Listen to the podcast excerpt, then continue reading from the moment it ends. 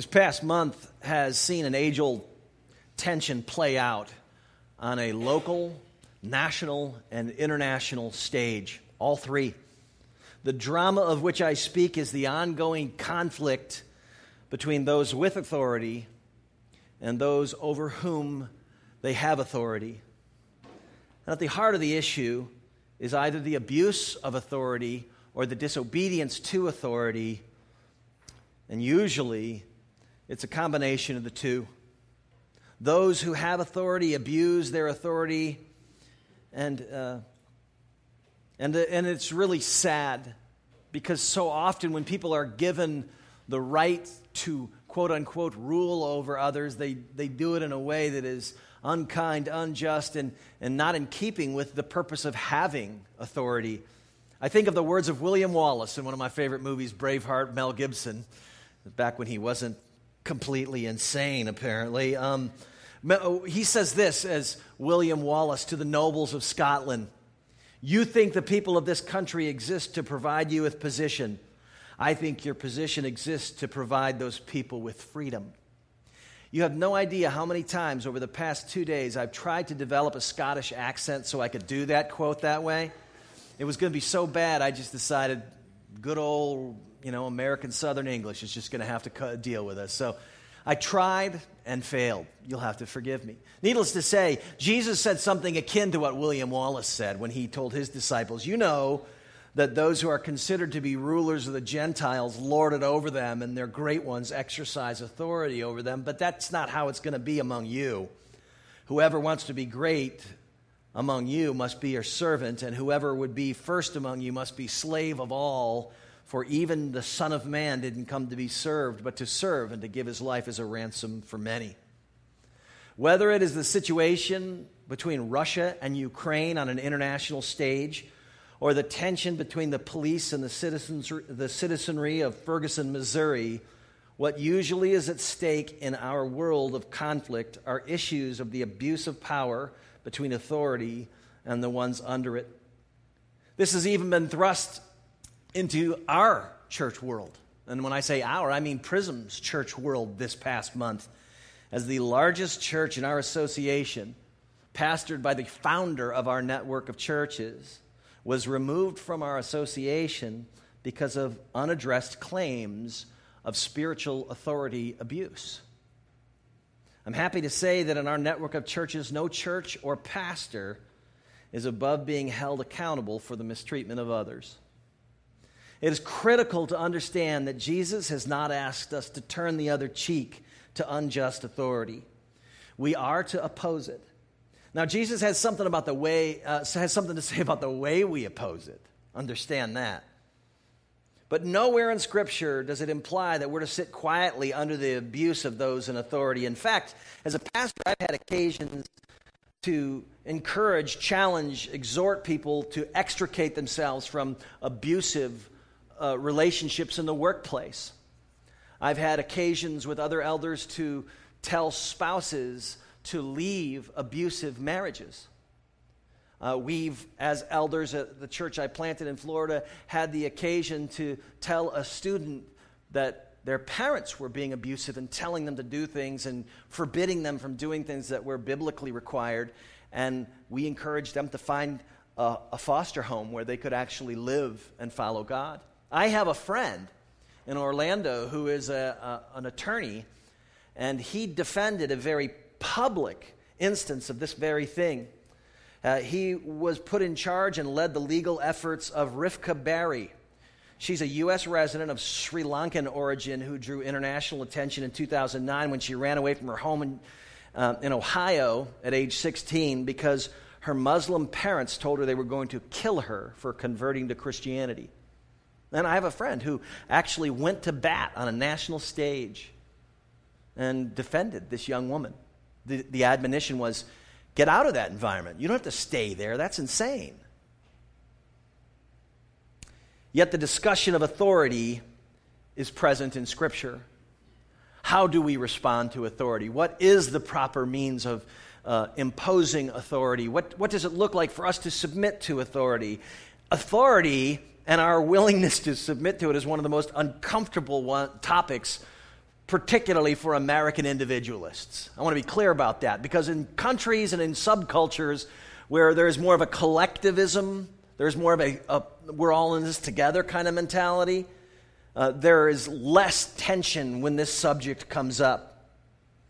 Understand that biblical passages about authority have to do with the role of the church in particular. Uh, but I can speak for many when I say that I have both a natural and sinful, let alone a cultural antipathy for authority being exercised over me in any way, shape, or form. I, too, was a teenager. In this climate, I can tell you, in this climate of a country where we really distrust any mention of the word authority, when the word authority comes up, people are like, oh! I resist. It is pretty easy to become sort of an ivory tower, anti-authoritarian, almost uh, intellectual anarchist, uh, and, and say, you know, that all authority is bad and should be mistrusted and is, has no purpose for us and it's abusive. Most people dislike authority a lot until they become parents. Then it all starts to make sense. Or you become a supervisor at work. Then you see clearly the need for order and the importance of recognizing the value of authority. And why? Well, scripturally, it's because it reflects God's authority over us, his character, which is why the Apostle Paul would have said in Romans thirteen one, you can look it up for yourself, let everyone be subject to the governing authorities, for there is no authority except that which God has established. The authorities that exist have been established by God. Um, you may not realize it. I certainly had to realize it, that I am grateful for authority in so many ways, while at the same time hating it. Uh, in twelve days, last week I returned, last Saturday night, over a twelve-day period, I drove fifty-seven hundred miles across the fruited plain of America to Florida and then back. And do you know what my favorite states were? Texas and Utah. You know why? eighty miles per hour, baby. Woo! That's my kind of state. I hate speed limits. I mean, I hate them. I don't not like them. I, I, I mean, it's kind of like a, a, a an apocalyptic sort of. I mean, I literally can't stand it. I'm moving fast most of the time, but I see the need for speed limits. I learned over fifty-seven hundred miles to hate orange cones and construction zones.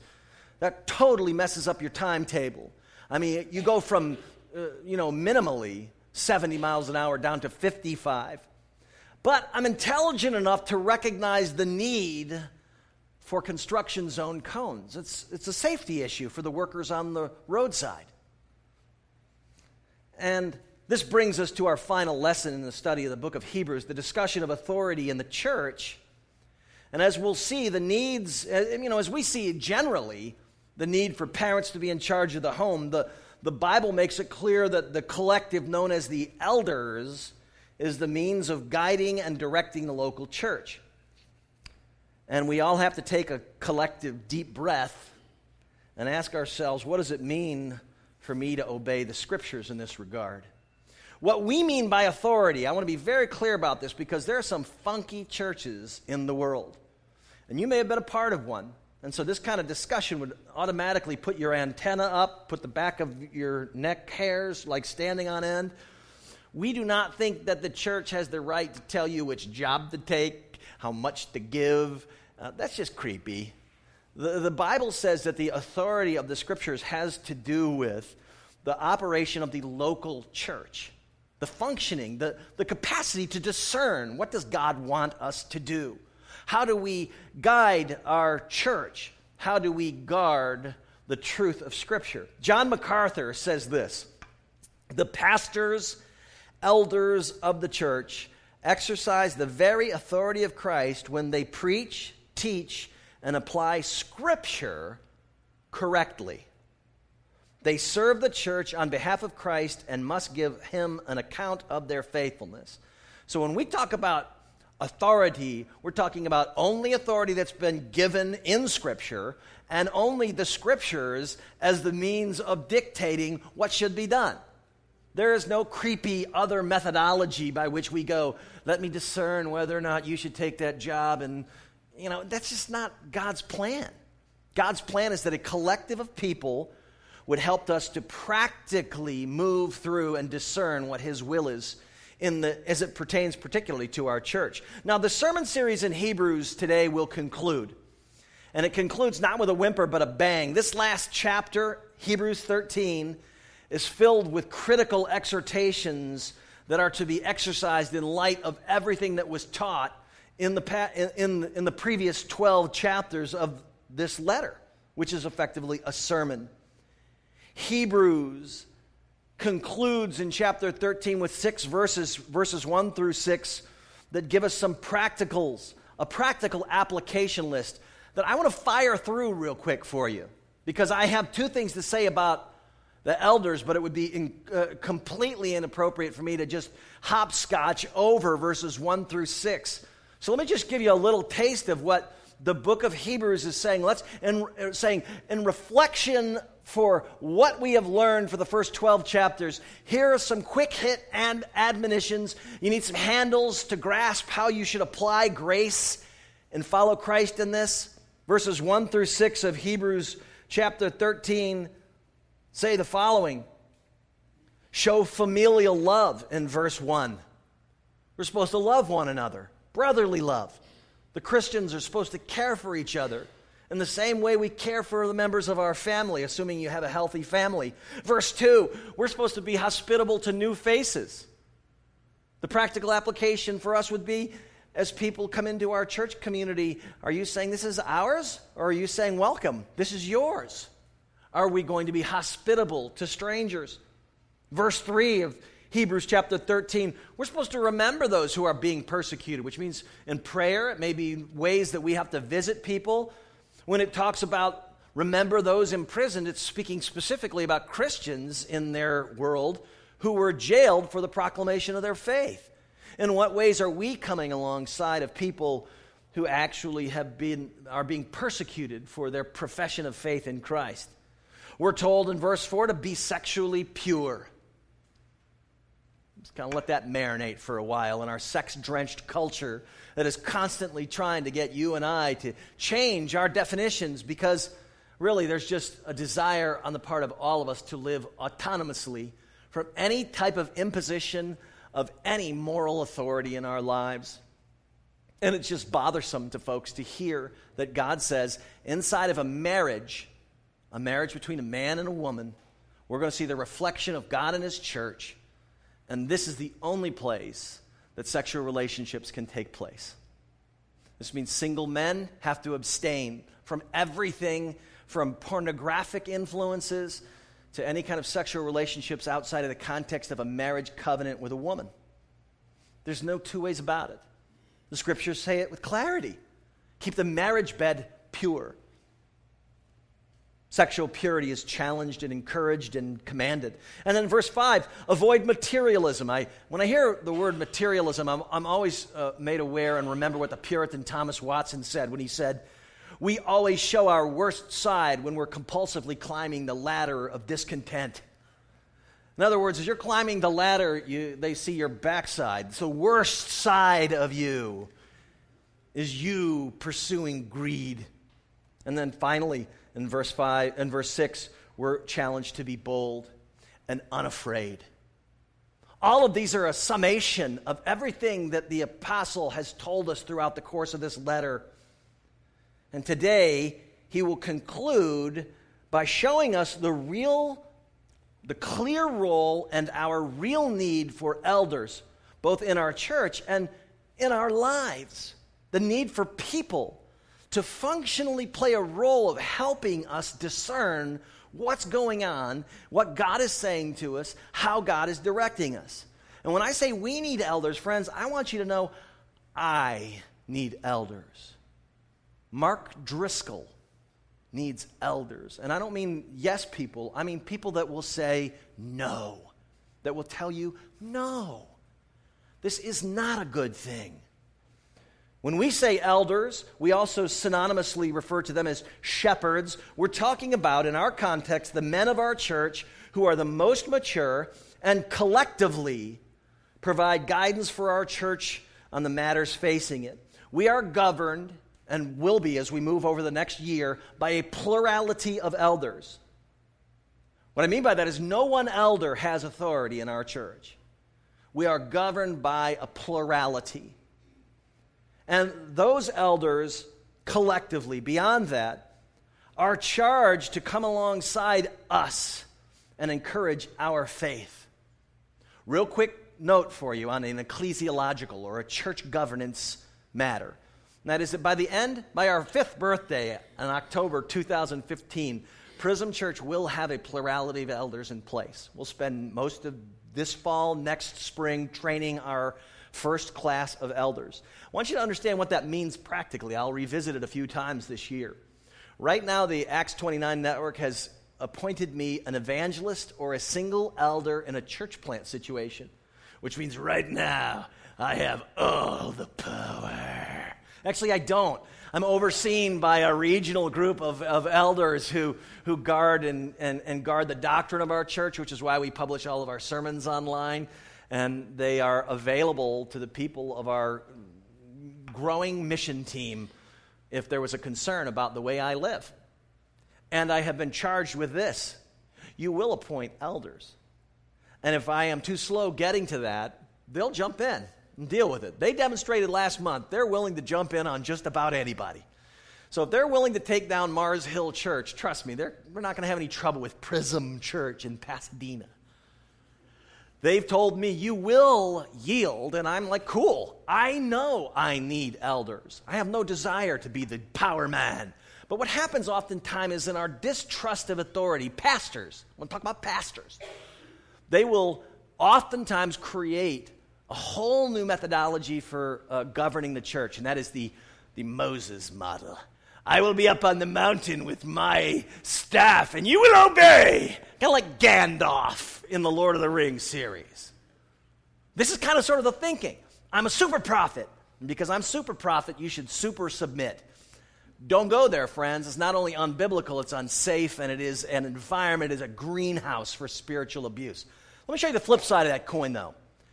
In a congregation's fear of having to actually follow someone else, you might create an environment that says, you know what, we're going to be a pure democracy. We're going to have the, the least mature person in our church is going to have the same say as the most pers- the most mature person in our church. We're going to be congregationally governed. Let's have a vote on my next sentence. And then and what happens is, is the church is just, just jerked into a just paralyzing sense that they can't go anywhere. The biblical model is that we would collectively find the people in our church, and that's why they pay me the huge dollaroonies here in the Acts twenty-nine network, which is incidentally a joke for those of you who are new, um, uh, uh, is for me to work with them. They will help me assess elder candidates in our church. And then when we find a quality set of elders, we will ask everyone, including me, to say, what they say about our church goes. Which means if I bring to them the notion that, you know, I got an idea. Let's paint the building pink. It'll make it, it'll get the attention of the community. Um, people will notice us. They say, uh, no, Chuck, we don't sense God wanting us to do that. But I heard from God. He told me, paint the building pink. Their proper response to that would be, son, if we say you ain't heard from God, you ain't heard from God with regards to this church. We're not painting the building pink.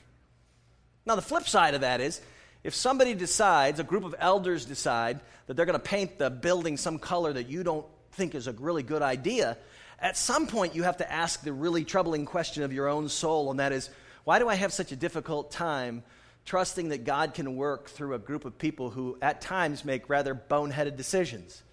This is the dilemma that my children have faced for the eighteen and nineteen years of their lives. I mean, how would you like to have me as a dad? You think that sounds good because I'm funny? I'm telling you, there's some challenges my children have. Explains a lot when you know what they're going through in life.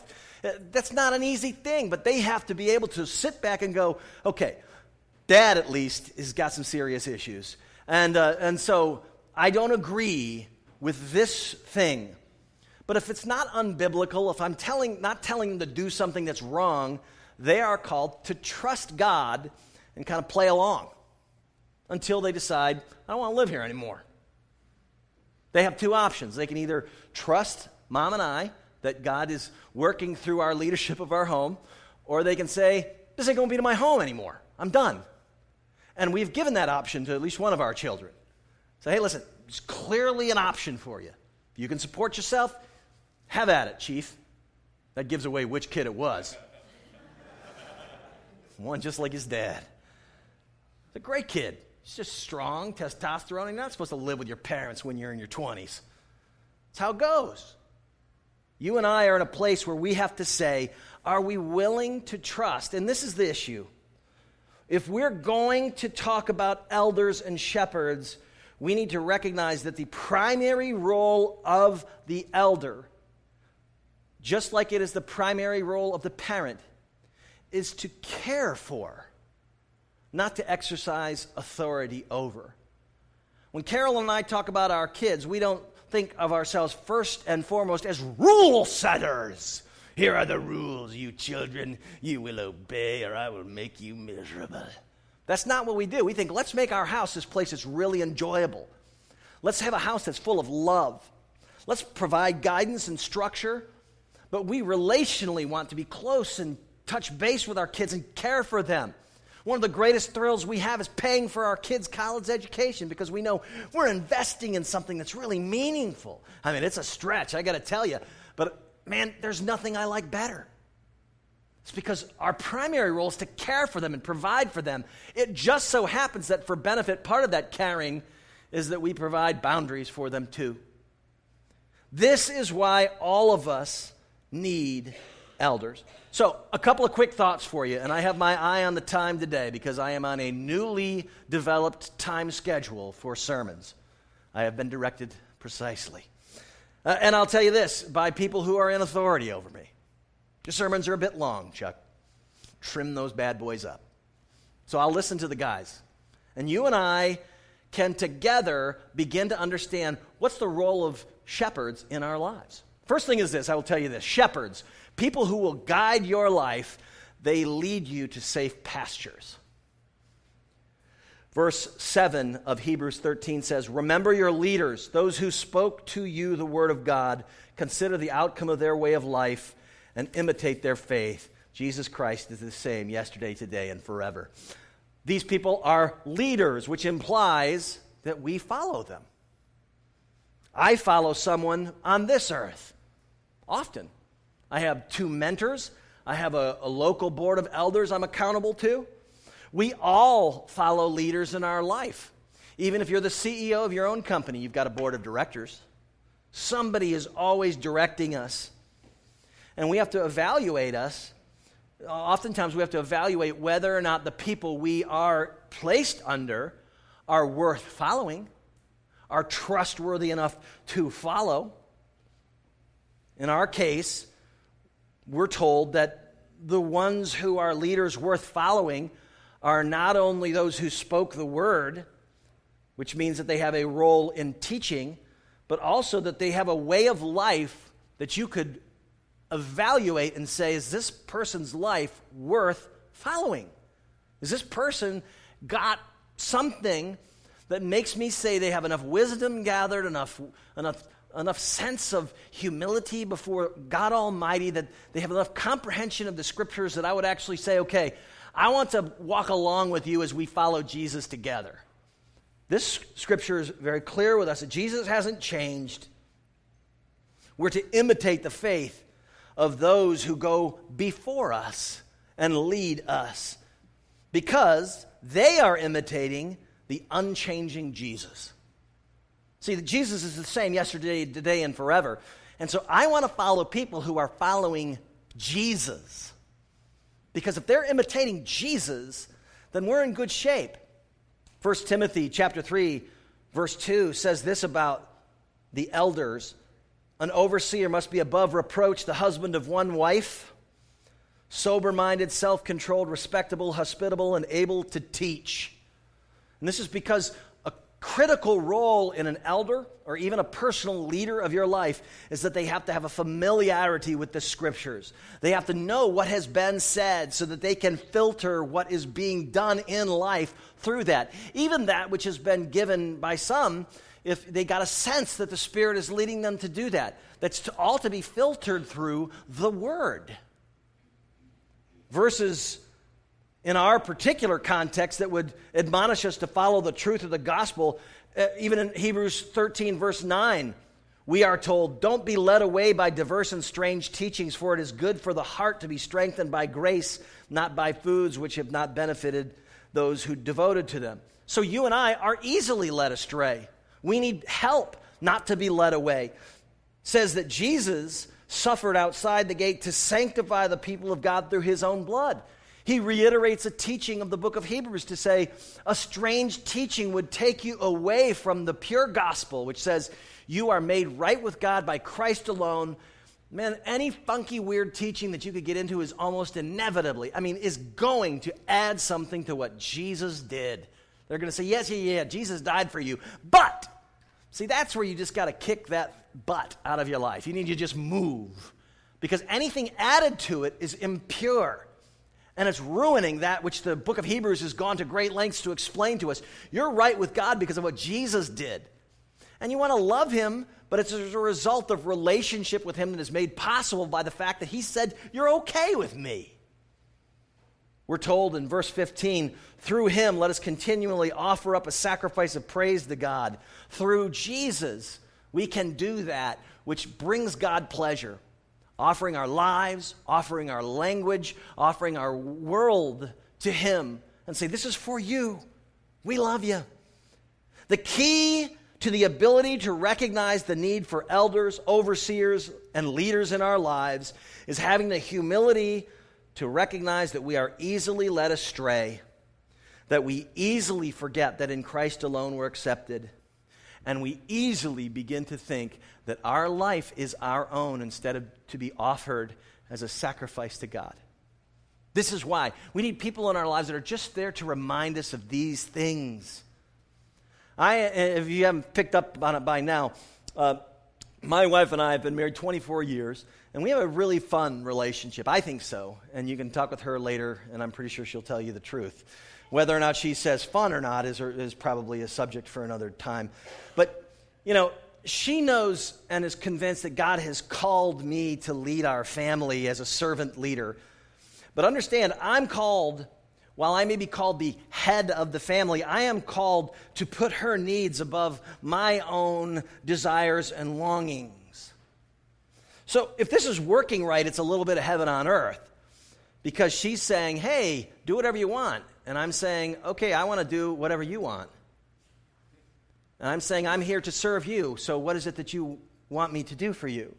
When it's not working right, it's hell on earth. It's one person not feeling served and the other person not feeling respected, and it's just a mess. Because we are broken, because we are so unable to submit to authority, all of which is established by God, there is something that works in our marriage, uh, this, this call that we have to mutually submit to one another, that requires me and her to believe that God is sovereign and powerful enough to accomplish his purpose in spite of what the other person is doing.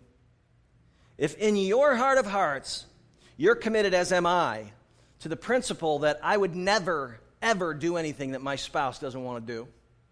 If you're committed to that principle, you have to believe that if they tell you not, that they don't want to do something that you really want to do, you've got to be able to believe in your heart of hearts that God is sovereign over that. We had that happen several years ago. I wanted to buy a timeshare at the beach. We actually went to the beach. We actually went through the process, loved the place. Kids loved it. I loved it. Carolyn was like, okay. Went through the, we signed it. We came home, we had twenty-four hours to cancel, and she told me, Chuck, I think we need to get ourselves out of this thing. I was so mad, I couldn't see straight. I wanted this thing really badly.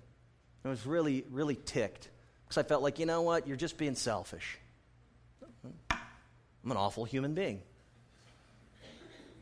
But I, I submitted to the process because I'm committed to what Scripture says. I'm supposed to give my life to Carolyn as Christ gave his life for the church.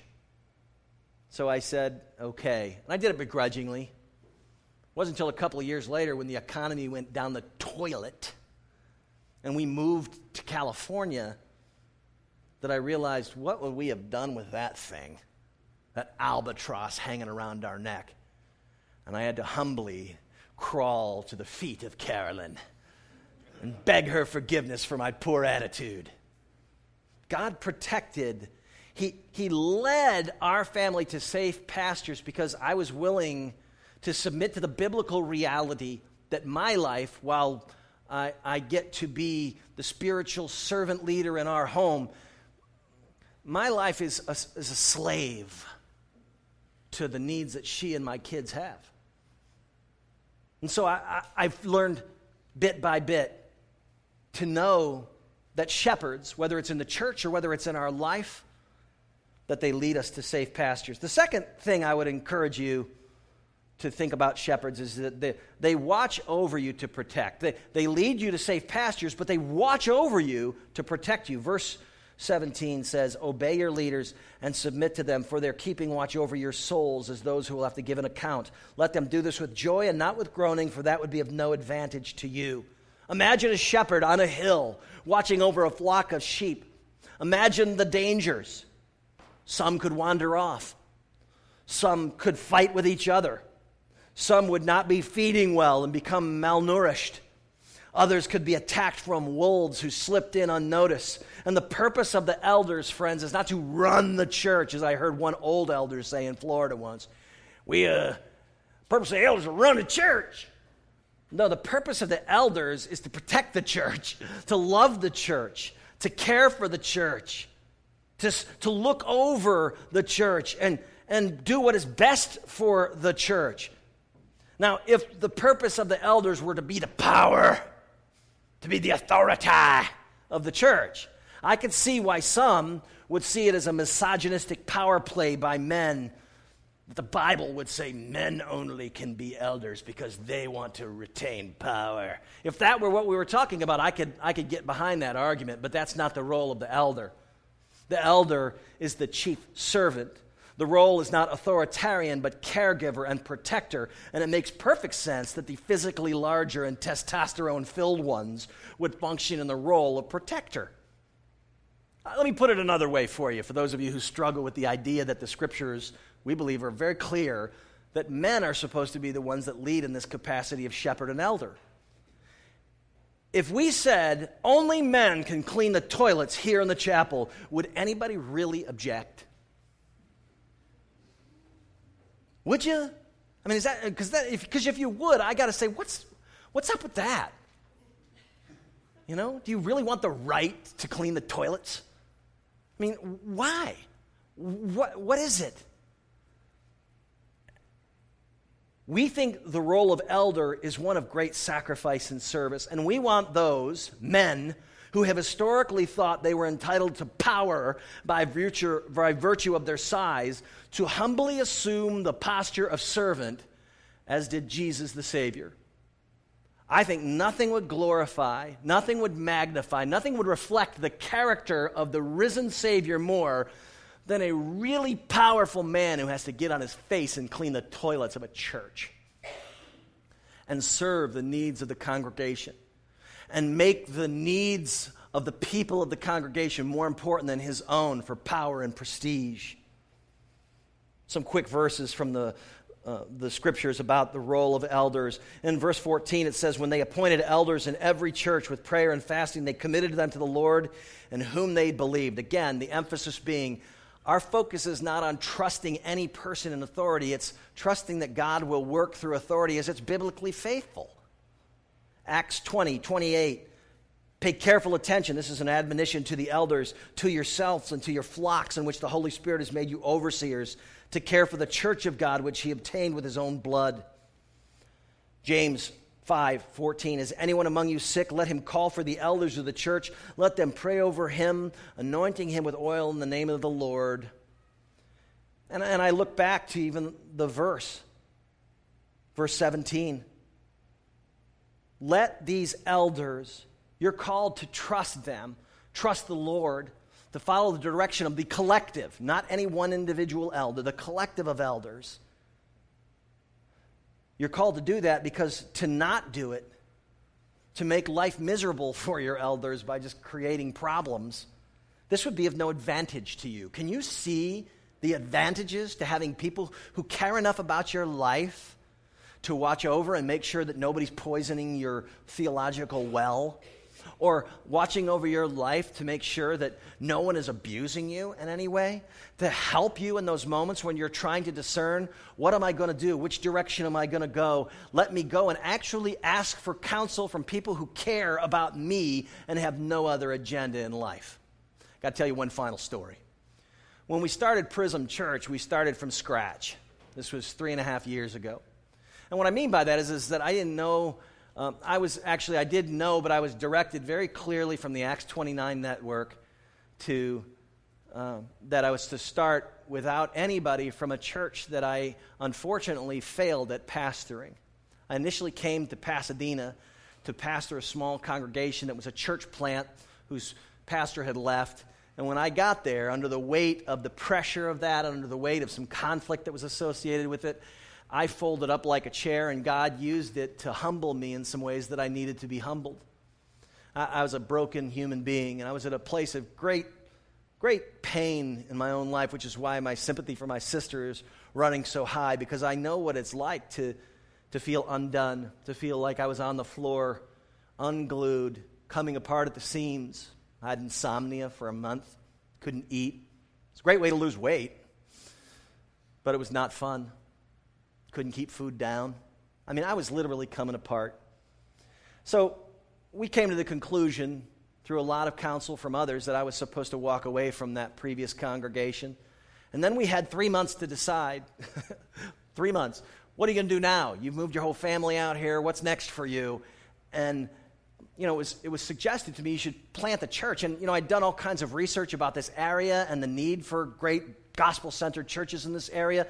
And and I thought, yeah, this is something I'd want to do, but I'm in a really bad place.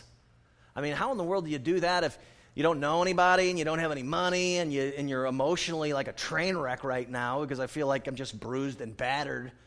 And, and God had broken me in such a way that I was I was feeling like I wasn't even like capable of being a pastor anymore. I mean, I was literally thinking about maybe I just need to go cut grass because I know I can do that. I mean, I was truly trying to figure out what's next. So how does a young, how does a couple, sorry, I love to think of ourselves as young, how does a couple with high school students effectively in three months discern whether God wants them to start a church from scratch in a community that may feel like it doesn't need more churches, in a community that is really expensive to live in and we didn't have much to live on? How does one discern that? I'll tell you how they discern that. They go through a process where they submit their life to the counsel of other people. So some of the leaders from the church that uh, graciously allowed me to step away, my five best friends from around the country, my two mentors, and the Acts twenty-nine Assessment Center. I said, if you don't think this is what we're supposed to do, you tell us no, and we'll pack up and head back to, to Tallahassee, Florida. We willingly said, and I was in no place to argue. I mean, I was so, at that point in my life, so broken, I said, you know, I don't really care at this stage. I mean, I want to do this, but if you, God doesn't want me to do this, I'm going to believe that no one in my life is going to think this is a good idea. And so I told these people that. Every one of these peer counselors, I said, I absolutely need the, the, the Lord's honest truth. What do you think? And, and to a person, they said, we think you need to take two thousand nine off, get your feet back under you, and then in two thousand ten, we think you need to start a church from scratch. We think God's called you to California. Now, I say that not to say, look at us, we're just these incredible church planters. I'm saying that even the process of planting this church, the, the church that you, some of you are saying, I want to be a part of, th- this was not born out of some mystical experience where I went up on Mount Wilson and heard God say, plant a church in this region. This whole process was just one of just brokenness and uh, submission and a recognition that I could be hearing this all wrong. God, please speak through these people and these people. And Carolyn, what do you think? And what do we think? And what do our kids think? And it was just, Jesus, you have to be clear. And I can tell you at that stage of the game, the shepherds in our life watched over us and led us to safe pastures. Good shepherds lead you and me into safe pastures. They look out for us in our best interests. But friends, you and I have got to seek out their counsel, be willing to believe God is leading us through them, and listen to them when they share their thoughts. Let us pray. Father, we're grateful that you're sovereign, even over knuckleheads like me. Thank the Lord, Father, for that. I'm just grateful that there's nothing that can happen to our lives that you don't allow